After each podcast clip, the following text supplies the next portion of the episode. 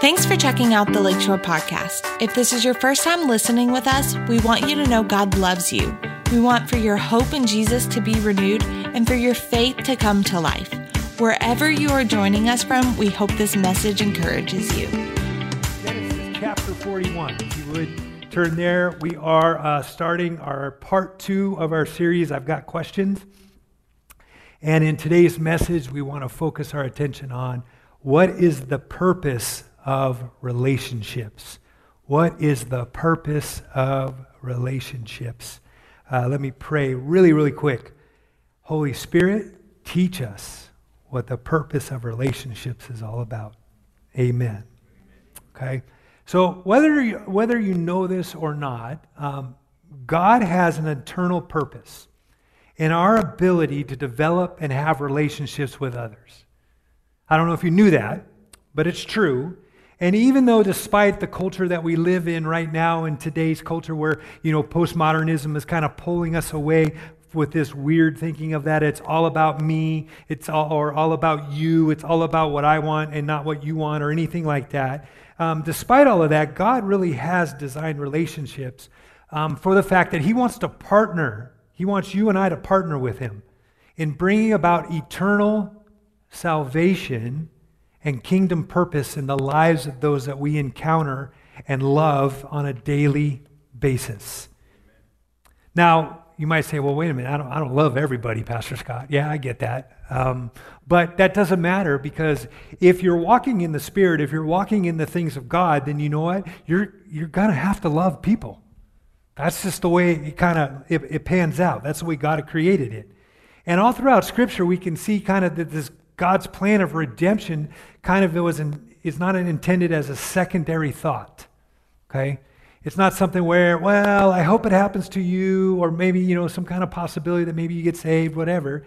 Instead, it was God's design. It was deeply rooted and a central theme that's in Scripture about understanding what relationships are. Let me give you a few examples. In, in all four Gospels, Jesus references God as a heavenly Father who is in relationship with him, Jesus, and with his children. Are you his children? Weak sauce. Okay, so I told you I'm taking you back to Sunday school, right? Okay? And one of the things in Sunday school is like you just don't go, yeah. No, you go, yeah. Right? Okay. You're like, oh my gosh, what did I get myself into this morning? Pastor Scott's been gone, hasn't spoken in a couple weeks, so he's fired up, right? No. Anyways, Okay, and then in Ephesians 5, it talks about how the relationship between husband and wife reflect the relationship of Christ and the church. So there's this relationship aspect that goes on. And then you have in Ephesians 6 um, and Deuteronomy 11, 11, now I'm going to summarize this. But basically, through relationships, we are to train our children in the way that they should go. So when they grow old, they will not depart from it, right? Which, newsflash, doesn't mean it's always fun to train your child. Can I get an amen? amen? Oh, yeah, you're getting it now. You're kind of like getting a little more juice there, right? It's not always fun. And, and another thing is, don't, it, don't be their bestie, okay? Because there are times that you're going to have to like strictly lay down the law. As my son's sitting right here, um, hopefully, uh, yeah, okay, there's the head shake. But sometimes you got to lay down the law and say, hey, no, this, this is it. But see, we could look at so many more relationships, even the relationship between believers and the church and what goes on in there. But today we want to instead look at a very familiar Old Testament passage, okay, to see God's purpose for relationships. And that's the story of Joseph. And you might think, well, well, I don't know. I've, I've heard, you know, before. But this is where we're going back to Sunday school, okay? Now, the thing about it is, you got to realize I'm not going to ask you to sit crisscross applesauce. Right? Thank you. Yeah, someone said thank you. I'm not going to tell you to get your quiet sticks out. Right? I'm not going to do all that. But you know what? We're going to engage kind of in, in this thing because I think you probably all have heard this, a little bit of it, when it comes to maybe being in Sunday school if you grew up in church. So in Genesis chapter 41, we're going to find out what people consider, some, some people consider the crowning moment of this kind of story about Joseph. And when we when we get there, we're going to before that get there, we're going to kind of lay out some context to it. So it starts with Joseph having two dreams. And regarding, the dreams were regarding himself and his family. Now, the first dream, Joseph basically tells his brothers, I don't know why he got this idea to do this, but he tells his brothers about how they're going to bow down to him. Now, the thing about his brothers, they kind of didn't like him already because they always felt like, well, he's dad's favorite. He's, you know, kind of the, the chosen one, you know, type of thing. And so he gets this bright idea to say, hey, guys, I had a dream. You're going to bow down to me. Well, that just didn't go well. Not one of the greatest ideas. And then the second dream comes, and it's the whole family has to bow down to him. Now, if he didn't learn from the first one, he goes ahead and says it again. Not great in the wisdom department at the moment. So he shares this dream. So Joseph's brothers decide, well, you know what? This ain't, this ain't working.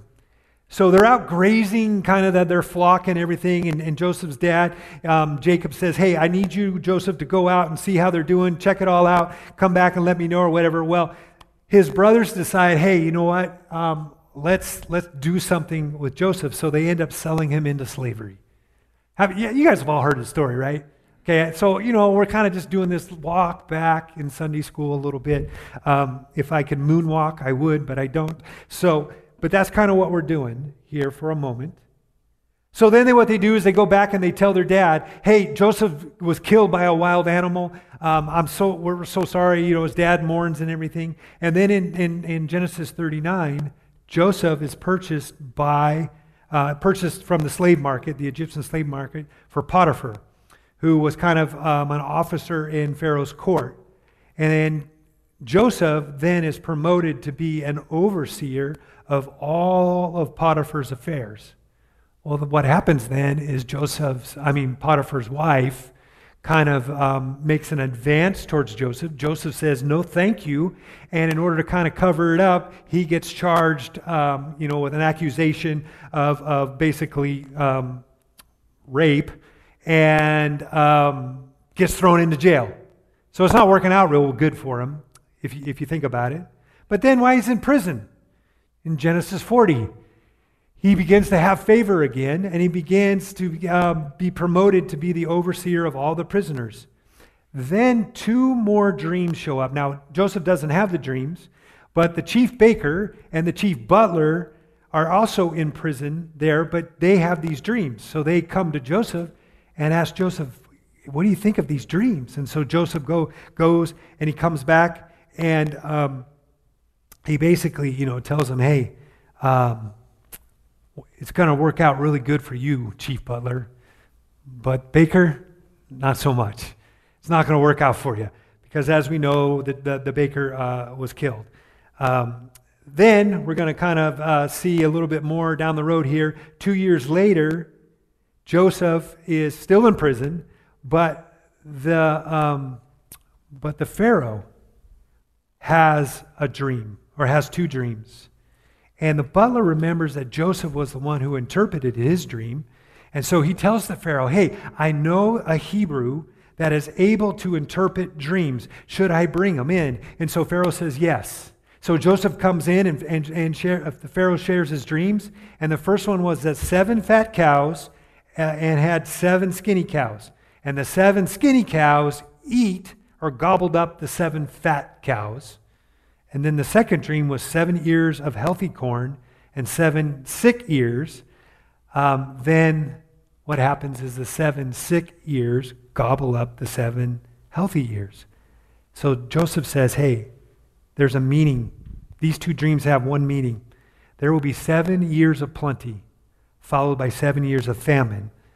They will eat up all of the surplus of the plentiful years. So I would say, Pharaoh, it would really be wise of you to appoint someone who could strategically save during the plentiful years so that you have enough to sustain us or and sustain Egypt during that time.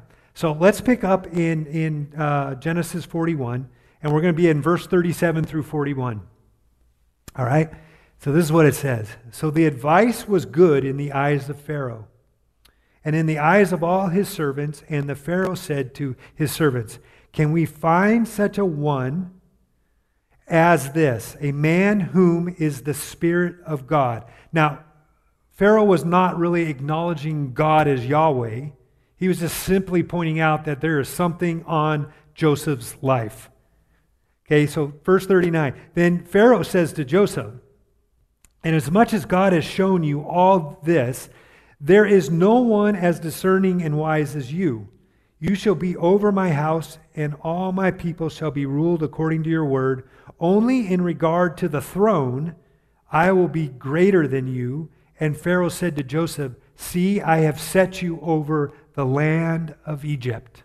Now, that to me just shows a great picture of redemption, wouldn't you say? Because here he's gone from being a slave, a prisoner, and now he's been giving ruling authority.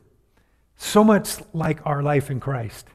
Because before we get saved, we are a slave to sin, our flesh, all of those things. We're a prisoner almost to it. But when Christ comes into our life, this redemption takes place. And now, because of what Christ has done, He's given us all this authority kingdom authority because of what His Word has to say. Because His Word is ultimately true above every, every single thing. So here Joseph's gone from the pit to Potiphar's house to prison and now to power in Pharaoh's court. But here's the thing that was not the payoff moment for him.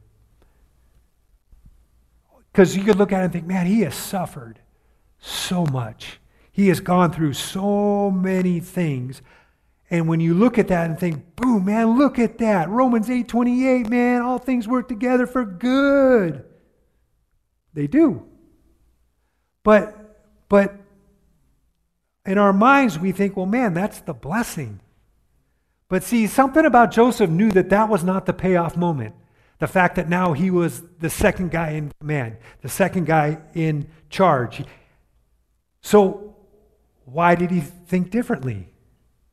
Well, Joseph knew that God made a covenant with his great grandfather, Abraham, that he too was part of a, a covenant relationship with God.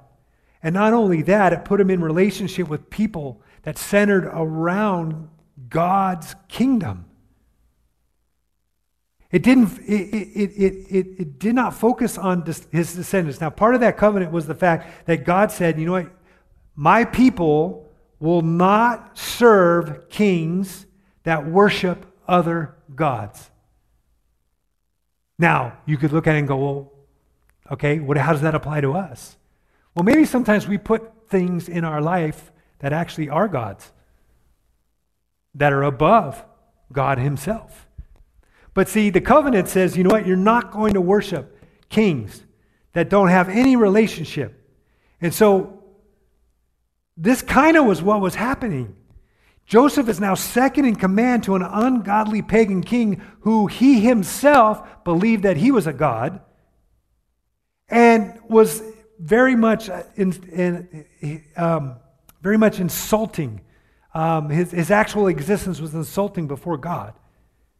And so here we have Joseph, who is a, a, a child of God, who was looking at it and saying, This is not the best. This is not the best thing for me in a sense of being in this position. There's greater things that God has called me to. Plus, this king said, You are now my servant, empowered by your God, basically to prop up my kingdom where I am God. So Joseph knew that this couldn't be the payoff moment because it's going against the covenant relationship that he had with God. But see, sometimes we, we, we lock into, you know what? The payoff moment.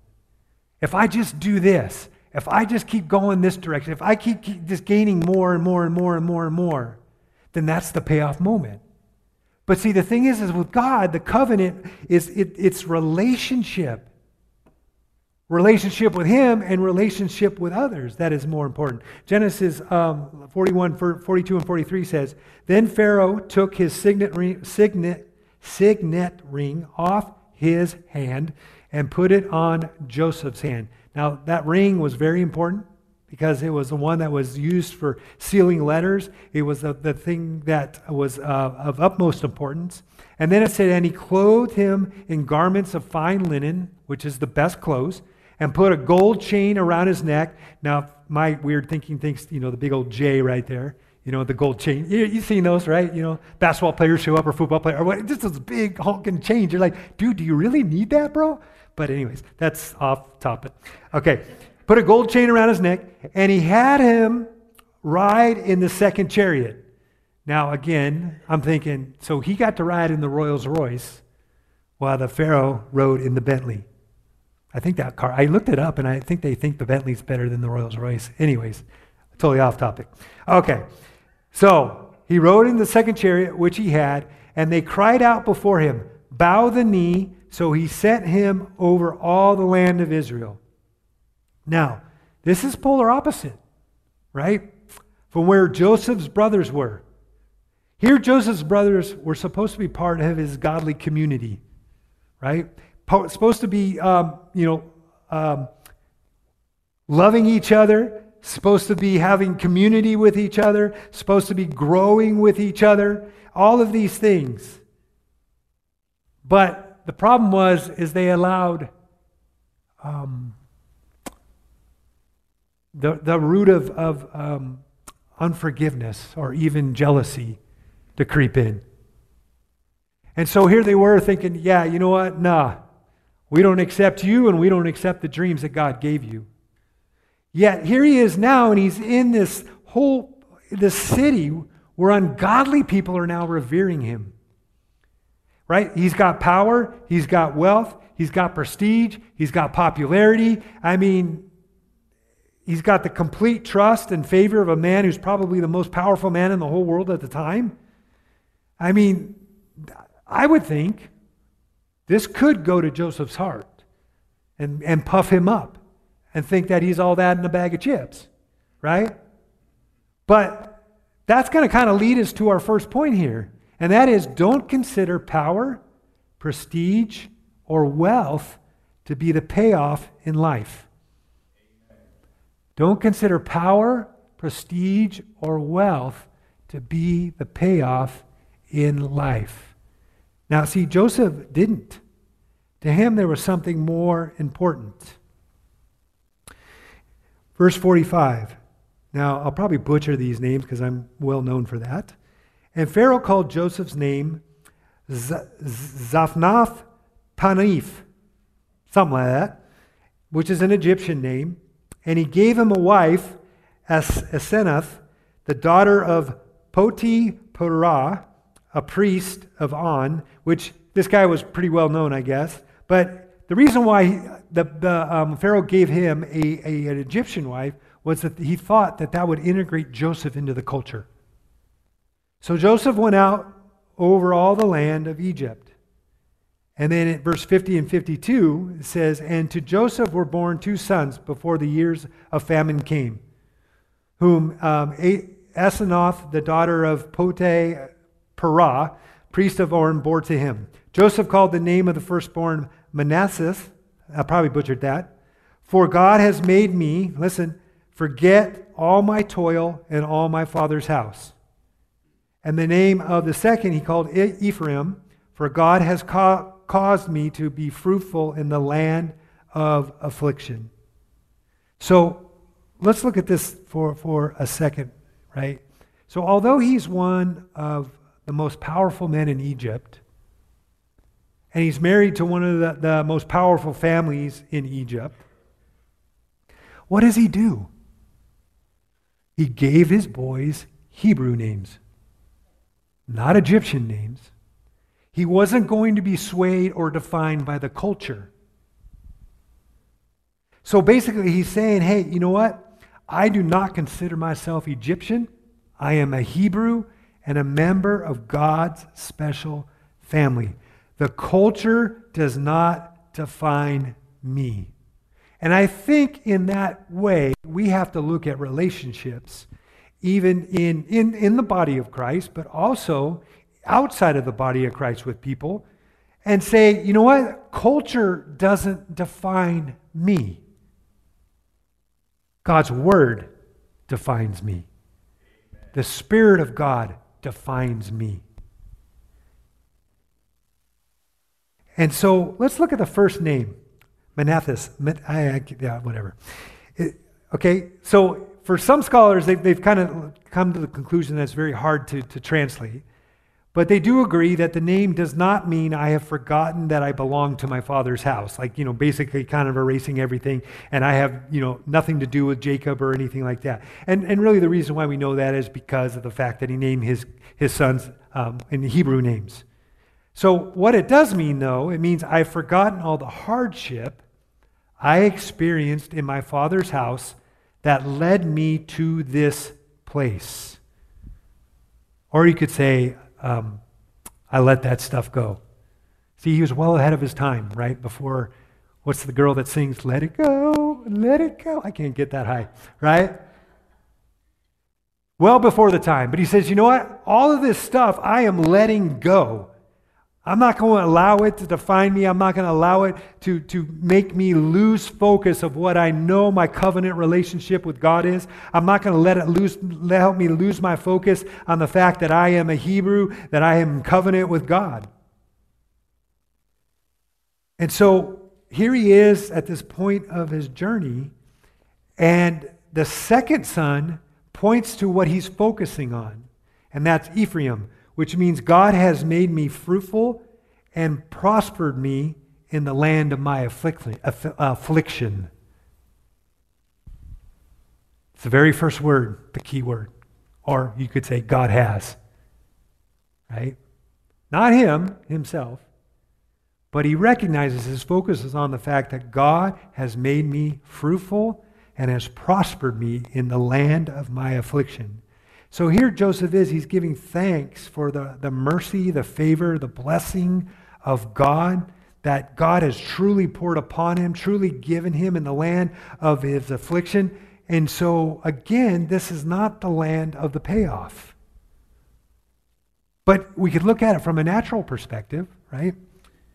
And say, you know, hey, Joseph, you're rich. People love you. You are living the dream. So why do you say the land of affliction?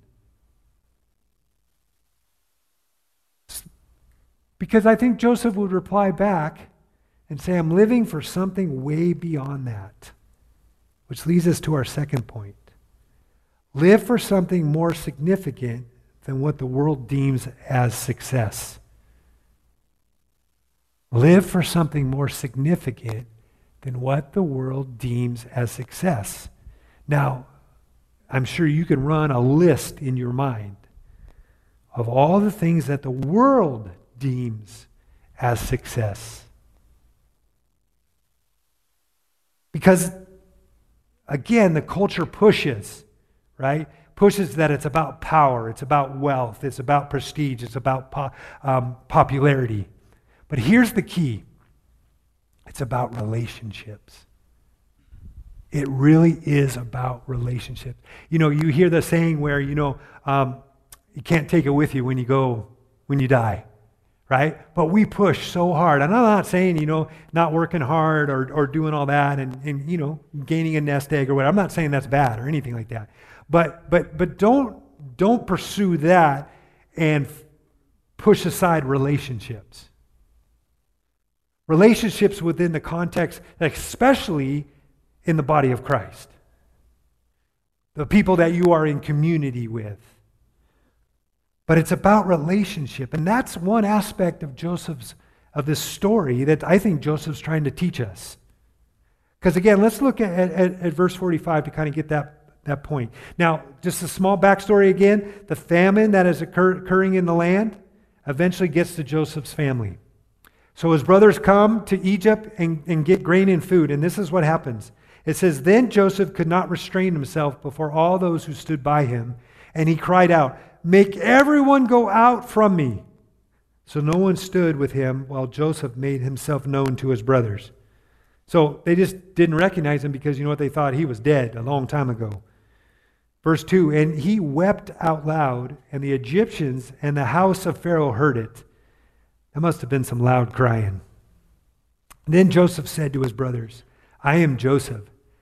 Does my father still live? But his brothers could not answer him, for they were dismayed in his presence. I think basically frozen in fear. right? Um, and Joseph said to his brothers, Please come near to me.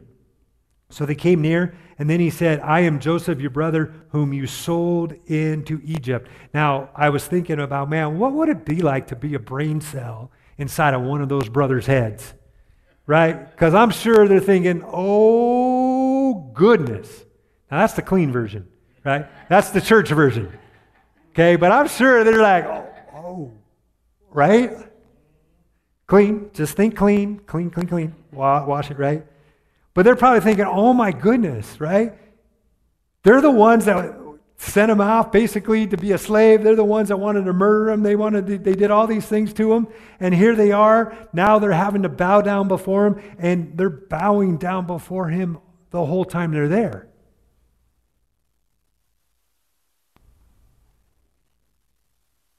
You know, and they're probably thinking, you know what?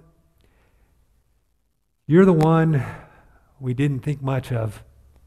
But now, God has made you great. You're the one you thought dad gave way too much favor to. But now that we see God's hand on your life and favor has been given to you to, to be before the most powerful man in the world. And you're the one who's about to kill all of us to avenge yourself. It's the payback moment, right? But again, let's look at what Joseph says to his brothers. And Joseph said to his brothers, Please come near to me. So they came near. Then he said, I am Joseph, your brother, whom you sold into Egypt. But now do not therefore be grieved or angry with yourselves. I, man, I, Joseph really had a forgiving spirit, right? I mean, I, I would struggle with that probably. Amen. You know? But there was something about Joseph that was special. And here he, he, he said, Man, do not be grieved or angry with yourself because you sold me here, for God set me before you to preserve life. Verse 7 And God sent me before you to preserve a, uh, a posterity for you in the earth and to save your lives by a great deliverance.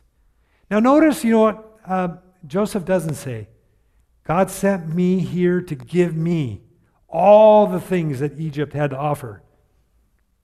Instead, he says, God sent me here to rescue you, to save you, to preserve your life. And I'll just tell you that that's kingdom. That's having a kingdom minded perspective, a kingdom minded relationship.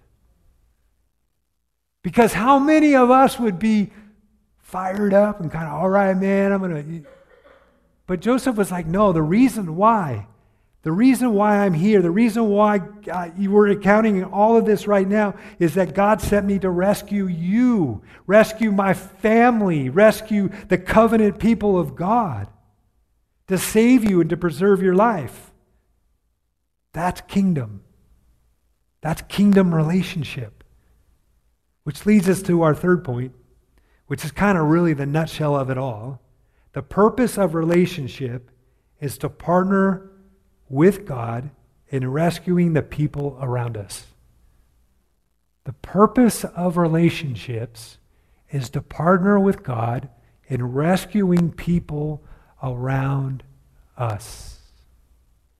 That's the ultimate purpose of relationships for you and I as believers, right? To steward whatever we have been given to assure that those around us in our spheres of influence are rescued and can move forward with God's plan in their life. That's, that's the purpose. This is what Joseph was doing in every, probably every phase, every scenario, from the pit to the, to the, to the uh, Potiphar's house, to the prison, to the Pharaoh's house. I believe that, man, in his heart, he was always looking, how then do I speak into the lives of people? How then do I develop relationships and speak God's life into them? Because all throughout this whole situation, G- Joseph remembered covenant, the covenant that God had made with his people. See, we, we get into situations sometimes or, or areas of our life and we forget covenant right away, don't we? We just forget about it and kind of, oh my God, God, what? No, no, ah. When all along, God's, oh man, I, I've, I've, I've created a covenant. I've made a covenant with you, meaning that all that is mine is yours. All I need you to do is just lean in, give it to me. And I, and I, I will be there every single step of the way. And that's, that's the cool thing about Joseph. He always had this covenant relationship in mind that he had with God so that he could, in, in, in community, rescue people. You know, wear the little lifeguard symbol with the, the red cross on there or whatever that is. He was part of Baywatch. No, I'm just kidding. But, but it's not just Joseph's purpose, it's really all of ours. Because look at Proverbs chapter 24, verse 11. And they'll show it up on the screen. But, but look at this. It says, Rescue those being led away to death. Now, Proverbs is talking to us. Right? I mean, wouldn't you say the Bible talks is speaking to us? Yeah, 100%, absolutely. Agree with that. Shake your head. All right, good, good, good, good. Okay, so if he, the Bible speaks to us, then he's, he's talking to us right now. He says, rescue those being led away to death, hold back those staggering towards slaughter. How do you do that? Through relationship. Through relationship.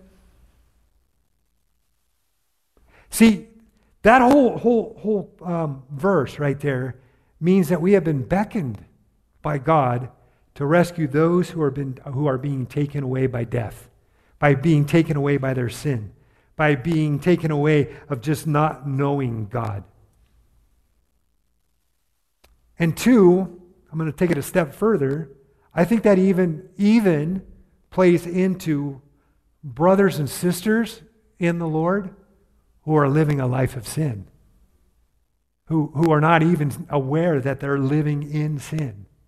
But see, it's up to us as a covenant relationship community to be able to address that with one another, not in a, a, a shameful way, but in a loving way. See, that sometimes is where it gets all kind of messed up and everything, and then someone gets offended and it gets all just messed up. But see, if we approach everything in love, then God is able to do something far greater than we can even imagine. Because it's not really you, it's the Holy Spirit working through you. And it's touching the lives of those individuals. And they're like, wow, yeah, thank you for sharing that with me. At first, I didn't even see that. But now that you said that, I'm starting to see, yeah, that is part of a life of sin, and I don't want that in my life.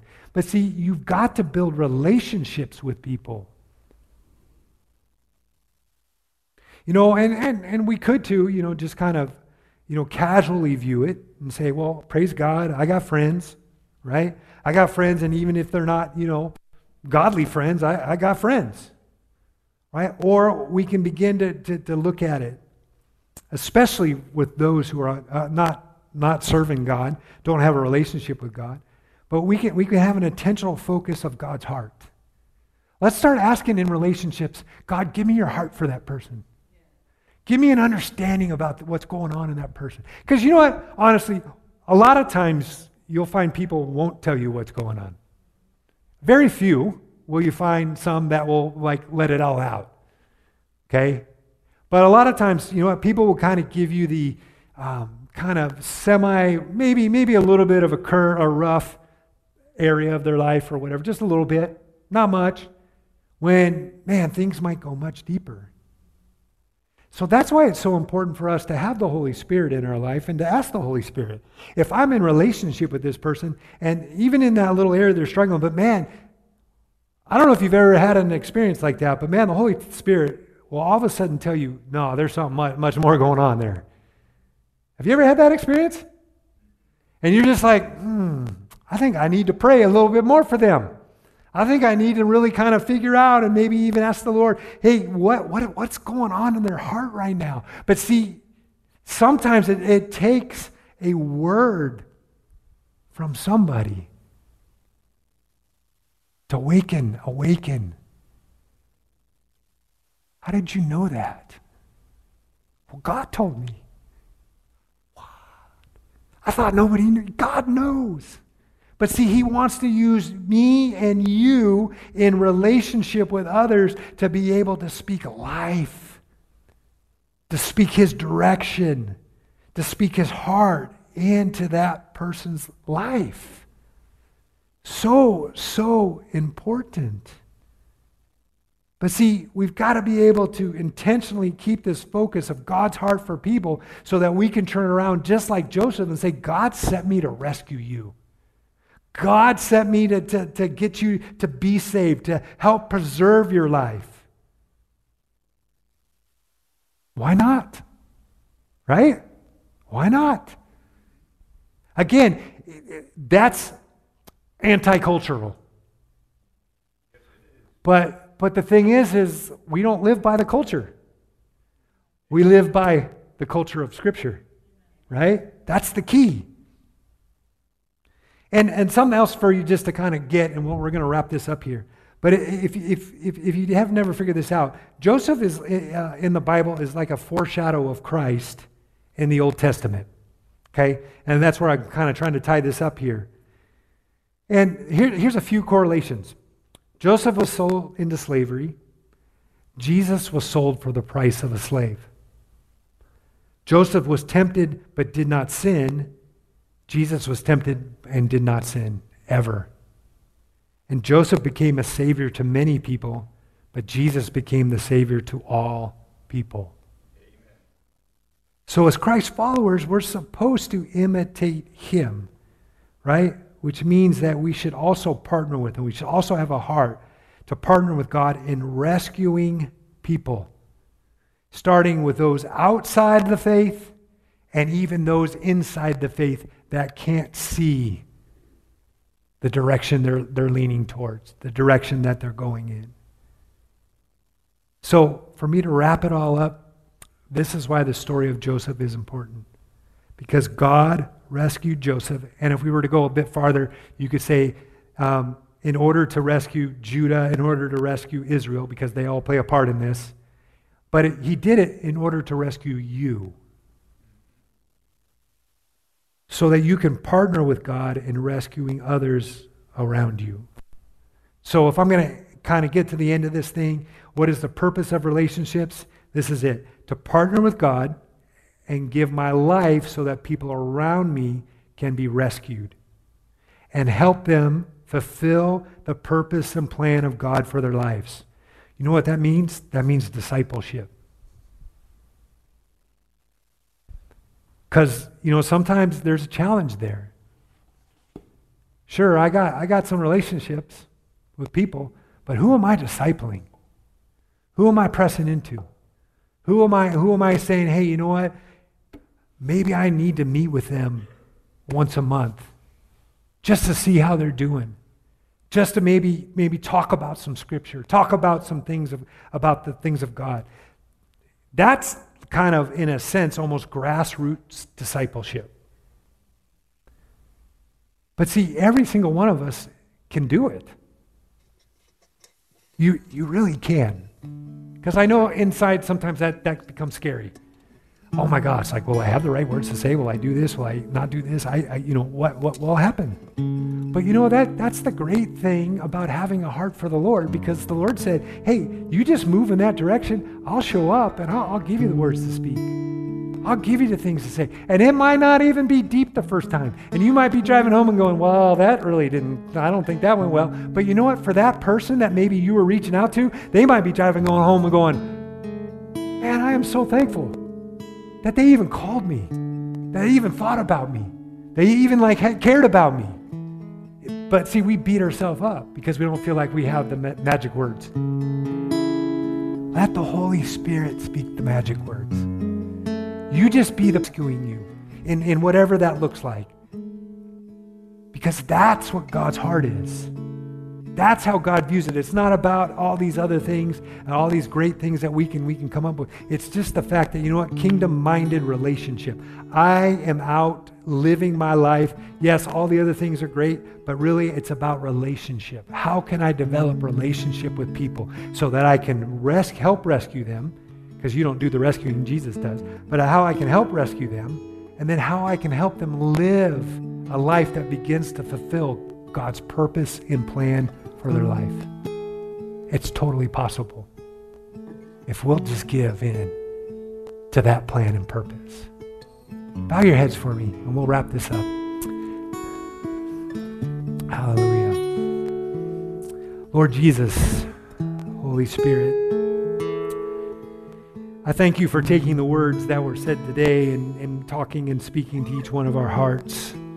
Um, and whether or not that ignites something within each of us, I'll let you work on that. But I know that you want every single one of us in community to be in relationship with those in our community, and then to begin to go out beyond our walls to build community with others outside of the faith so that we can bring them back in to this community. So, Lord, whatever that takes, whatever that takes,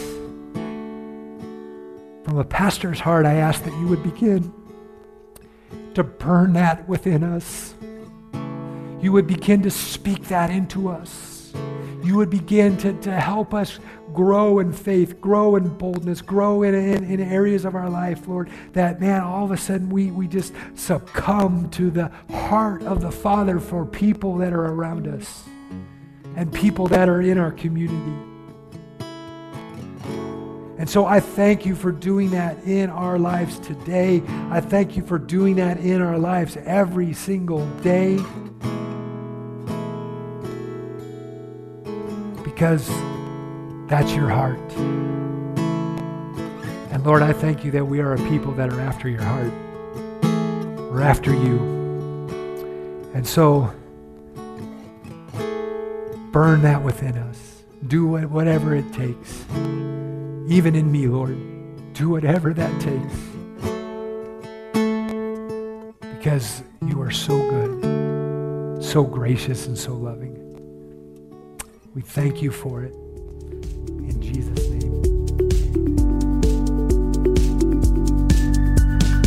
Again for listening. To hear more messages like this one, make sure to subscribe and check out our podcast channel for more messages. If you like what you're hearing, share it with your friends. For more content from Lakeshore and information on services, check us out at lakeshorecf.com.